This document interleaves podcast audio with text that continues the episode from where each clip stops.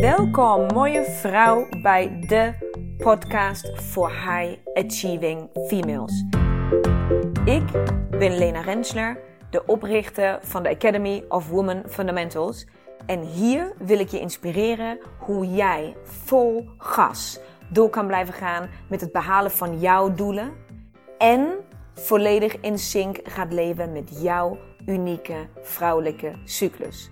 Dus hoe krijg jij eindelijk werk en privé blijvend in evenwicht? En hoe hou je grip op je emoties en gevoelens? En hoe hou je je energieniveau altijd in balans? Je komt het allemaal te weten. Right here, right now. So stay tuned and let's go. Hallo mooie vrouw, nieuwe week, nieuwe aflevering. Daar zijn wij weer. En wat super tof dat jij ook weer meeluistert. Ik zit in de auto, zoals je waarschijnlijk al kan horen. En um, wil jullie jouw wens uh, um, daar gehoor aan geven. Want ik heb uh, een week terug of zo gevraagd. Uh, dat ik zei van, oh, ik twijfel even. Sowieso was ik even gewoon te moe en te kapot om überhaupt een podcast op te nemen. En um, toen zei ik van, nou, maar de volgende die komt, daar twijfel ik tussen, oké, wat heeft de nieuwe personal trainer Puck in ons, in ons Women Fundamentals team te maken met schaduwwerk en waarom ik nooit een hond wilde en nu toch eentje heb? Of gaan we het hebben over uh, waarom de menstruatie tijdens het gebruik van de pil eigenlijk geen echte menstruatie is?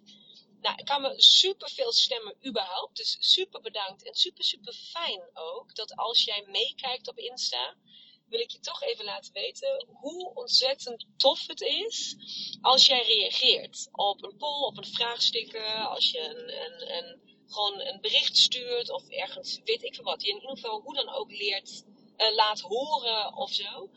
Want, weet je wat het is? Uh, dat is mijn enige manier dat ik, dat ik ook soort van, ja, dat er interactie ontstaat. Uh, voor mij. Want ik ben natuurlijk heel veel aan het zenden en dat doe ik echt met heel veel liefde. Ik vind het, ja, stories maken en uh, zichtbaar zijn en het verhaal vertellen en je meenemen in mijn dag. En je uiteraard proberen te inspireren en je gewoon vooral deel uitlaat, uit laten maken van mijn journey, van mijn reis en wat mij allemaal overkomt. En uh, hoe ik daar dan mee omga of wat ik daarvan leer. Um, dat is gewoon super dankbaar werk om te mogen doen. Uh, en natuurlijk, uiteraard wordt dat beloond door reactie vanuit jou. En dat kan een hele kleine reactie zijn door dus bijvoorbeeld gewoon op zo'n poll op de Instagram stories te reageren. Van nou, ik zou nu eerst liever dit horen en dan dat. Of andersom. Of ja, dat is voor mij gewoon super fijn. Dus uh, dank daarvoor. En uiteraard wil ik daar dan natuurlijk ook gehoor aan geven. Want uh, toch echt en er waren überhaupt heel veel stemmen, stemmen. Dus nogmaals, dank daarvoor. Heel veel vrouwen hebben gewoon ja, hun, haar mening gegeven. Hun mening gegeven. Um, maar het was ook echt heel duidelijk dat het eerste wat nu behandeld moet worden, is het verhaal van Puk. Puk de hond. En dan is het eigenlijk niet echt het verhaal van Puk. Want Puk is alleen het eindresultaat, om het maar even zo heel oneerbiedig te zeggen. Um, maar het is mijn verhaal. En het is een, uh, het is een verhaal van mijn jeugd en van mijn opvoeding en um, van alles wat ik daaruit mee heb genomen. En dat wil ik dus heel graag um, met je delen. Waarom deel ik dat? Is denk ik een terechte vraag. In ieder geval eentje die ik mezelf heb gesteld. Ik denk van nou oké, maar waarom? Dit hoef ik niet te delen. Zeg maar, dat is zo, een beetje zo van nou zo relevant is het ook weer niet. Um, maar dat is het eigenlijk wel. Want wat ik zo meteen met je ga delen, is in mijn beleving wel iets um, wat waarschijnlijk, denk ik, heel herkenbaar voor jou gaat zijn. Of dat je je daar al bewust van bent, of nog niet bewust van bent. En dat, dat ik het hopelijk jouw bewustzijn kan aanwakkeren. Dus dat is mijn, mijn intentie van deze podcast. Is vooral om jou of herkenbaarheid mee te geven. Om te weten, oh, daar is dus nog iemand op deze wereld die, uh, uh, die door dit proces heen aan het gaan is. En dan kan je dus kijken hoe ik daarmee omga. Of dat je dit voor jezelf, bij jezelf, nog helemaal niet hebt ontdekt, dit stukje. En dat ik je daarvan bewust mag maken dat jij hoogstwaarschijnlijk met iets soortgelijks loopt. En um, nou ja, dat is dus wat ik, wat ik heel graag. Om, om, dat, om daar een voorbeeld aan te geven aan dit stukje schaduwwerk, want dat is wat het voor mij inhoudt. Om daar een voorbeeld aan te geven, um, gebruik ik dus het verhaal van de hond. En het verhaal van de hond luidt als volgt. Er was eens een uh, klein blond meisje dat opgroeide in Duitsland. En um,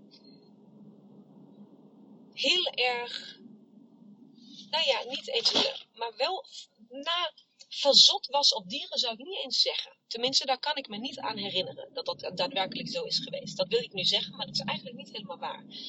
Um, maar in ieder geval had ik toen de tijd um, ouders die veel tegen huisdieren waren. En als ik zeg veel tegen huisdieren, dan mag je je voorstellen, zeg maar, de standaard als in, um, ja, maar huisdieren stinken en die hebben haren en dat kost allemaal geld. En daar moet je dan ook voor zorgen. En dan met een hond moet je met een regen, en moet je in de regen buiten lopen. Een kat heeft een kattenbak binnen en dat is ranzig. Uh, je kan niet meer op vakantie waar je wilt, want je moet die dieren altijd overal mee naartoe nemen. Je kan niet zomaar uit eten. Kortom, alles. Natte honden stinken. Jij stinkt dus. Zeg maar, alles wat je maar aan vooroordelen of ook gewoon waarheden, waarheden hoor, kan verzinnen rondom huisdieren. Dat was al sowieso standaard aan de hand, om het even zo te zeggen, in mijn uh, ouderlijk huis. En mijn moeder is zelfs zo ver gegaan dat zij heeft verzonnen. Daar ben ik achtergekomen toen ik 25 jaar oud was. Even voor je beeldvorming, ja. Tot mijn 25ste heb ik oprecht en vanuit pure eerlijkheid geloofd dat mijn moeder een dierhaarallergie heeft. Ja, ik denk dat je nu hardop aan het lachen bent waarschijnlijk. Maar dat is dus, nu weet ik dat een dierhaarallergie uh, volgens mijn kennis niet eens bestaat. In de zin van je kan een kattenhaarallergie hebben of een hondenhaarallergie of wat dan maar. Gewoon zoiets algemeens als een dierhaarallergie bestaat niet eens. Nou, A, wist ik dat dus blijkbaar tot mijn 25ste niet. Um, en B, kwam ik dus daarachter terwijl wij een tuinfeestje, volgens mij was het weet niet verjaardag of zo van mijn uh, ouders aan het vieren waren bij ons in de tuin.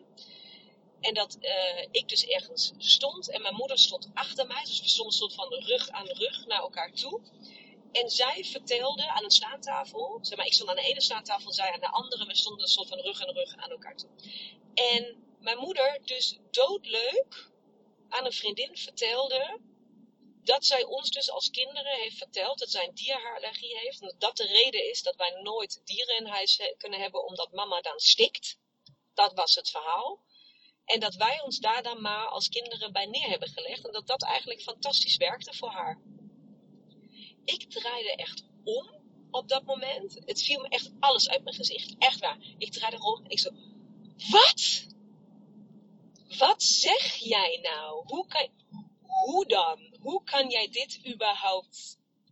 Ik heb jou dit geloofd. Maar, ik was echt oprecht ontdaan en een beetje dronken van het feit dat zij heeft gelogen hierover. En dat ik dus echt, zeg maar, altijd aan al mijn vrienden en aan mezelf heb verteld van ja, ik zou wel willen, maar dat mag niet van, hè, dus van thuis.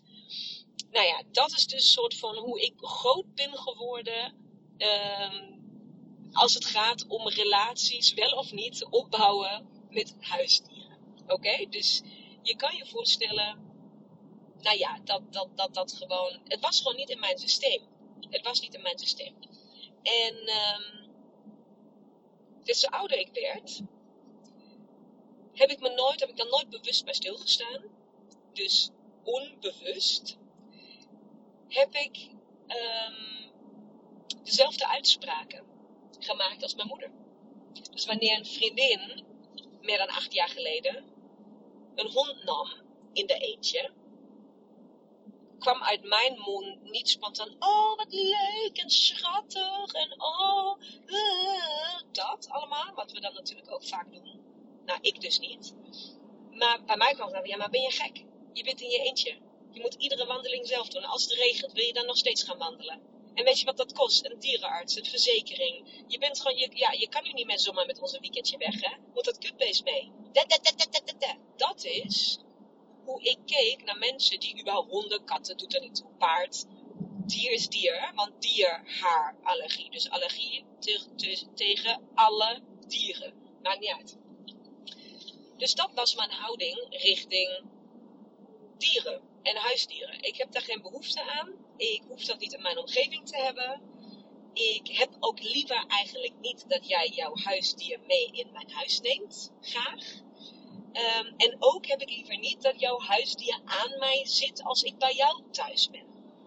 En dan kan je natuurlijk gewoon gif opnemen, vergif opnemen, dat wanneer ik bij een vriendin was die dan bijvoorbeeld twee katten heeft, en we gingen daar even op de bank zitten, dat die twee kleine vieze vuile kutkatjes natuurlijk bij mij uh, op de armleuning en op de schouderleuning en op schoot gingen zitten. En wanneer ik ze dan, soort van, wanneer die vriendinnen naar de keuken ging en ik probeerde ze een soort van, hè, verdwijnen uit mijn, zo, ga weg, zo'n beetje weg te duwen, dat ik dan ook zo, zo'n zo uh, sneer kreeg met zo'n pootje. En ik dacht, nou, god, Floris, dus wat krijgen we nou? Dat beest bepaalt gewoon waar ik zit, waar jij zit en dat ik dus nu, maar, dus dat. Kan je je voorstellen dat het nogal een verrassing was voor, uh, nou ja, laten we maar beginnen bij het begin, voor in eerste instantie de stagiair. Toen ik een aantal maanden terug tegen hem zei, stagiair, ik noem hem ook vaak schatje, schatje, ik denk dat wij een hond moeten gaan nemen. Die man kent mij nu ondertussen ook tien jaar. Dus hij wist niet wat hij hoorde. En van oké, wat, wie ben jij en wat heb jij met mijn vriendin gedaan? Want dit kan nooit en ever een keer uit jouw mond komen. Dat bestaat gewoon niet. Dat bestaat niet. Dat kan niet. En zo moest ik het dus ook daadwerkelijk. Ondanks het feit dat, dat de stagiair een oprechte dierenliefhebber is. Het een aantal keren aankaarten thuis dat ik toch echt van mening veranderd was. En dat ik het serieus meen dat ik vind dat we moeten overwegen om een hond te nemen. Dus nogal, zeg maar, 180 graden gedraaid. Nogal zwart en wit. Nogal een hele heftige verandering in houding. En dus ook een hele grote keuze om te maken. Hoe kwam dat nou? Wat is er veranderd? Wat is er gebeurd bij mij? En dat is dus het stukje. Dat is het stukje waar ik hoop dat je luistert en waar ik hoop dat je me hoort. En dat ik hoop, hoop dat je het herkent of dat ik je dus bewust mag maken dat jij misschien hetzelfde aan het doen bent als ik op dit stukje. Want wat gebeurde er? Wij wonen dicht bij het bos, nummer 1. Nummer 2, tijdens uh, de gekke periode van de afgelopen anderhalf jaar hebben heel veel vrienden van ons uh, honden in huis genomen. Betekent dat uh, de kinderen, de CEO's, veel thuis zijn geweest natuurlijk het afgelopen jaar. Dus dat we veel naar het bos zijn geweest, veel gewoon in onze eigen omgeving zijn geweest. En dat die omgeving zich steeds meer vulde met honden. Tot mijn verschrikking. En um, wat, ik, wat mij opviel, was dat dus vrienden wel bij ons op bezoek kwamen en dat dan jouw hond ook welkom is. Iedere keer kreeg ik daarna bijna een hartverzakking van al dat haar in mijn huis. Maar natuurlijk is jouw hond welkom. En wat gebeurde daar? Ik zag de CEO's met die honden. Ik zag de interactie. Ik zag wat het deed met de kindjes. Ik zag wat het deed met de hondjes soms. Um, en ik, ik zag voor het eerst in mijn leven ooit de toegevoegde waarde. dat wat een huisdier wel kon brengen. Het, nou ja, weet je, noem het maar op. Het, de vriendschap, de liefde, maar ook het zorgen, het uh, verantwoordelijkheid nemen. Begrijpen hoe je met elkaar omgaat. begrijpen dat actie reactie oproept. Honderdduizend uh, dingen die ik nooit eerder heb gezien. Want weet je nog wat ik geleerd heb thuis? Honden stinken, haar is vies, is onhandig, is duur, je hebt geen vrijheid meer, etcetera, etcetera. En opeens werd mij zo fucking duidelijk voor ogen ja, gebracht dat daar ook een hele andere kant ook nog aan zit. En die had ik natuurlijk letterlijk en oprecht nog nooit van mijn leven gezien. Want ik heb dieren of mensen met dieren nog nooit zo dicht bij mij gelaten. Ik heb altijd gezegd, standaard, ik ben bang voor dieren. Ik vind dieren on, uh, niet berekenbaar. Dus wat ik niet kan controleren of wat ik niet kan, kan voorspellen, dat wil ik ook liever niet. Dus ik zou ook niet snel met je hond, kat, paard, koe, varken gaan spelen als ik er ben. Omdat ik dus, omdat ik zo weinig ervaring heb met huisdieren, niet in kan schatten, wil die hond nou spelen en is hij daarom zo wild en idioot aan het doen? Of gaat hij zo meteen happen? Omdat het gewoon, whatever wat hij dan voelt. Geen idee. Dus wat er gebeurde toen ik de CEO's met, met honden van vrienden van ons zag, was simpelweg dat mijn hart smolt. En ik kreeg hele, hele warme, liefdevolle, gelukzalige tranen in je ogen. Ik wil je opvreten. I love you. Ga nooit meer weg emoties. Dus ik werd echt oprecht warm van binnen. Ik kon daar wel om janken. Ik dacht van ja, maar dit wil ik niet meer. Dit wil ik niet niet hebben in mijn leven. Dit wil ik wel hebben in mijn leven. En toen dacht ik, wat? Maar stop, terug. Wat deed mijn hoofd nou? Wat deden mijn gedachten nou? Kwam daar net de gedachte in mij op van, oh, dit wil ik in mijn leven. Wat? Dat kan toch helemaal niet? Want ik ben nog tegen. Ik ben nog veel tegen. Ik ben echt overtuigde tegenstander. What just happened? En toen ben ik dat proces gaan volgen.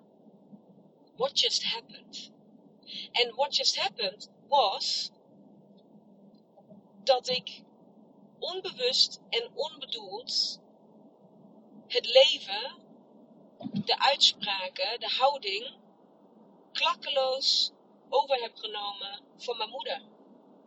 Van mijn ouders, als je zo wilt. Maar ik denk eigenlijk stiekem dat het toch echt mijn moeder is. Zonder ooit van mijn leven te hebben getoetst hoe ik zelf voel over dieren. Hoe ik zelf denk over gezin met of zonder huisdier. Uh, om zonder zelf ooit te hebben gevoeld wat een dier voor mij betekent. Of wat ik daarmee, wat dat bij mij een soort van raakt of niet raakt. Zonder al dat heb ik klakkeloos één op één stukken uit mijn opvoeding, en dit dus specifieke stuk, gewoon overgenomen. Zonder ooit erover na te denken, het te toetsen of een andere mening uh, daarin te vormen of het een keer te ervaren of wat dan ook. Klakkeloos overgenomen. Bam, één op één. En toen ik dat besef bereikte, schrok ik af van mezelf. Want nou, ik vind toch dat ik mag zeggen dat ik redelijk open ben en bewust. En uh, best goed kan reflecteren en niet bang ben om in de spiegel te kijken. En niet bang ben om, om hè, dingen, oude patronen aan te pakken, bla bla. Dus ik schrok echt dat ik dacht van, wow, die zag ik niet aankomen. En van deze was ik me ook echt niet bewust. En, en hier komt het stukje schaduwwerk om de hoek kijken. En door al het schaduwwerk wat ik al heb gedaan. Dus al die patronen die ik al op heb gelost. Al die belemmerende overtuigingen die ik al met of zonder hulp van iemand anders uh, los heb kunnen laten. al die soort van negatieve dingen die al in mijn leven zijn geweest waar ik doorheen moest werken om weer sterker te worden, om weer te groeien, om weer verder te ontwikkelen, om weer een nieuwe versie van mezelf te worden. Al die dingen die ik al had gedaan, lieten maar één enkele conclusie toe op dit onderwerp. En dat was: volg je fucking emoties. Volg je fucking hart, Lena. Maakt niet uit wat jij al 30 jaar lang uh, gelooft of vertelt of uh, over hebt genomen voor iemand anders. Dit is wat je nu voelt. En jou, jij voelt dat jij super gelukkig wordt als je de CEO's met zo'n hond ziet. En je weet zelf, ik ben zelf een enorme knuffelkont. Dus ja, als daar gewoon iemand met onvoorwaardelijke liefde op mij staat te wachten, die gewoon alleen maar wil knuffelen en geëid wil worden, nou, daar mag je mij wel voor bellen hoor, dat komt wel goed. Dus opeens besefte ik mij van, oh fuck, we moeten dus een hond. Want dit is wat ik predig. Dit is waar het over gaat. Je bewust worden waar je jezelf tegenhoudt. Wat, voor, wat je allemaal over hebt genomen van iemand anders. Wat gewoon een waarheid is geworden in je leven. Terwijl het helemaal geen waarheid is. Het is een waarheid die iemand anders jou heeft verteld. Of die je over hebt genomen van iemand anders. Dus het enige wat ik kon doen. Was op dat moment beslissen. Oké, daar gaat dus een hond komen. En dat ik bij ons thuis open deuren in, uh, ja, dat was duidelijk. Want dat de stagiair uh, zou willen, ja, dat, dat was mij wel duidelijk. Ik was degene die dat Kai en Kai en snoeihard tegen aan het houden was. Al tien jaar lang. Dus je kan je voorstellen dat hij inderdaad nogal schrok. Want dat proces wat ik net omschreef, dat heeft natuurlijk volledig plaatsgevonden binnen mezelf. Dat heb ik niet gedeeld. Want ja, ik moest, ja, van mijn beleving viel er op dat moment nog niks te delen. Dus het enige wat ik, de conclusie heb ik gedeeld van ja, ik denk dat we toch maar een hond moeten nemen. Dus hij schrok zijn genoetje. En dat is wat ik hoop, wat ik jou mee kan geven. En wat ik hoop dat je hieruit kan halen. Toets voor jezelf. Blijf continu toetsen. Wat is jouw waarheid? En wat voel jij nou echt? Woon jij in de stad omdat je in de stad op bent gegroeid, omdat jij nou eens een stadsmeisje bent? Is dat echt wat je voelt? Of juist andersom ben je op een platteland opgegroeid, dan zou je nooit naar een stad kunnen verhuizen. oh nee, al die herrie en al die, al die lucht en oh, alles is verschrikkelijk. Ik ben nou eens een plattelandmeisje, landmeisje. Ik ben dus tegen huisdieren, want ja, daar zijn duizend redenen voor. Of ben jij een tomboy, want jij bent gewoon nooit die vrouwelijke vrouw geweest. Want ja, je bent altijd al met de mannen geweest, met vrouwen kan jij niet. Wat is jouw waarheid? Die je misschien klakkeloos zomaar van iemand anders over hebt genomen zonder dat te beseffen. En als je het nu beseft, of de komende dagen, en je beseft welke emotie daar dan echt en oprecht aanhangt voor jou? Wat voor keuzes zou jij, dan, zou jij dan maken? Ik ben opeens vrouwtje geworden. Nog een rol in mijn leven daarbij. Ik heb opeens een hond. Is dat altijd makkelijk? Die is nu twee weken bij ons. Echt niet. Wilde ik hem alweer een enkeltje Zweden kopen? Echt wel is het alleen maar gelukzaligheid en liefde en wat ik dacht wat het zou zijn. Echt niet. Het is fucking hard werken. En mijn hond heeft ook haar. En die stinkt ook als hij nat is geworden. Snap je? Dus het is niet dat het dan allemaal gewoon, dat al die vooroordelen, al die dingen die ik, die ik geloofde al die jaren, dat die opeens allemaal niet waar zijn. Jawel, die zijn waar. Maar dat weegt niet op tegen doen wat ik voel, wat goed voelt. En was dat makkelijk? Echt niet. Want het was natuurlijk bijzonder makkelijk om dat thuis te presenteren. Om te zeggen, nou, schatje, schatje stagiair, ik heb een plan de campagne. Ja, en schatje stagiair weet, als, dan, als Lena zegt, ze heeft geplande campagne, dan gaat hij al gewoon lekker op zijn achterpoot op de stoel zitten en denkt, we gaan weer iets geks doen. Oké, kom maar op, kom maar op, wat gaan we nu doen? Ehm, dus die was al gelijk om. Dan zal ik je even een geheimje verklappen. Wij hebben allebei, en we zijn toch echt, zeg maar, volwassen mensen met twee kinderen, een eigen huis en allebei een eigen bedrijf. Dus we staan redelijk steady in het leven, ja. Wij hebben allebei meer dan twee maanden aanloop nodig gehad om het feit dat wij een hond al hadden gekocht, zeg maar, dat dat gewoon al vast stond dat dat aan hond zou komen. Um, meer dan twee maanden de tijd genomen, laten we het even zo noemen, om dit feit aan onze ouders te vertellen. Ga je weer lachen nu? Ja, hè? I know. Dat zou ik ook doen als ik nu aan het luisteren was. Ik durfde dit dus niet aan mijn ouders te vertellen. Ik ben 38 jaar oud. Ik durfde niet tegen mijn ouders te zeggen: Oké, wij hebben dus gekozen dat wij een, een gezin gaan worden met hond. En die gaan we halen in Zweden. Daar zijn we super excited. Die hele voorpret hebben zij niet meegekregen. Omdat we gewoon niet durfden om het te zeggen. Op het moment dat ik het vertelde, heb ik het ook soort van. Ja, het was bijna alsof, iets, iets, alsof ik iets op moest biechten. Heb ik het verteld. Alsof ik iets verkeerd heb gedaan. En ook dat besefte ik me donders goed. Hoeveel van die. Hoe, hoeveel invloed zat in mij van die waarheid, van dat stukje verhaal. Wat ik mezelf had verteld. Hoe diep dat in mij geworteld zat. Dat ik het niet eens durfde te zeggen als ik anders heb gekozen.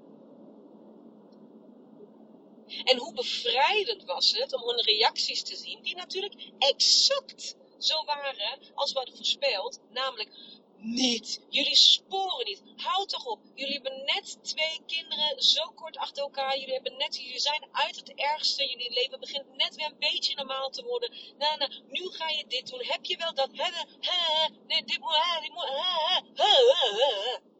En zo ging net de komende twee uur door.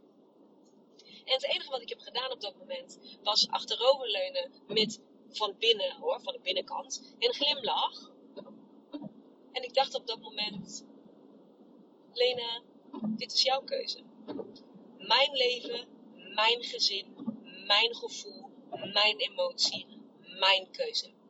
En ik hoefde niet te discussiëren. En ik hoefde niet te verdedigen. En ik hoefde niet te verantwoorden. Omdat ik zei van ja, jullie maken dus een andere keuze. En dat is precies wat ik zei. Ik zei, hey, ik snap heel goed dat jullie hier niet voor hebben gekozen.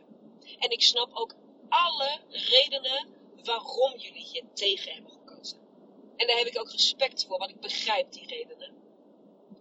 En ik en wij als gezin kiezen anders. En sindsdien is het gesprek klaar. Op de positieve manier dan. Hoeven we het hier niet meer over te hebben. Waarom? Ik volg mijn gevoel, jullie volgen jullie gevoel. Daarom betekent niet dat we altijd maar dezelfde kant op lopen. Ook zijn we familie van elkaar. Ik hoef mezelf niet uit te leggen. Jij hoeft jezelf niet uit te leggen. Jij hebt je best gedaan om mij jouw waarheid mee te geven, om mij te beschermen, om mij het beste leven te laten ervaren zoals jij denkt dat dat het beste is. Oprecht dank daarvoor. En ik kies nu een stukje voor mezelf wat ik nieuw daarbij heb bedacht. Waarin ik anders kies dan jij. En dat gaf me een gevoel van bevrijding, van opluchting, van trots, van nog meer voorpret. En volwassen zijn. En dat gun ik jou ook, mooie vrouw. Dus toets het voor jezelf. Wat is jouw verhaal? Jouw waarheid? En hoeveel daarvan is überhaupt wel waar? Hoeveel daarvan ben jij of ben jij juist niet? Deel het vooral. Laat het mij weten. Ik ben super benieuwd. En ehm, nou, ik hoop dat je hebt genoten van het personal trainer verhaal. Dat jij iets op heeft, dat jou iets op heeft geleverd. En dat jij je hopelijk gesterkt voelt, aangewakkerd, bemoedigd, toegejuicht om jouw eigen keuzes te gaan maken. En als je het nog niet durft om aan je partner, je ouders of whatever te vertellen, vertel het dan aan mij. Ik hou het geheim, maar je kan je het wel alvast vertellen. Dus mocht je dat willen, dan mag. Ik wens jou alles, alles, alles goeds toe, mooie vrouw. En tot de volgende keer. Doei! Mooie, mooie vrouw. Bedankt voor het luisteren van deze aflevering. Ik hoop dat ik jou weer volop heb kunnen inspireren om jouw volgende stappen te nemen. En wil jij mij ondersteunen bij het nemen van mijn volgende stap? Dat kun jij. En daar hoef je maar één ding voor te doen. En dat is een screenshot maken van de aflevering die jij zojuist hebt beluisterd. En deze delen in jouw stories op Instagram. En taggen at Women Fundamentals zodat zoveel mogelijk vrouwen weten van deze podcast en deze mag groeien, groeien, groeien, groeien. Want dat is wat ik wil, zoveel mogelijk vrouwen bereiken. Dank je, dank je, dank je wel. En tot de volgende aflevering.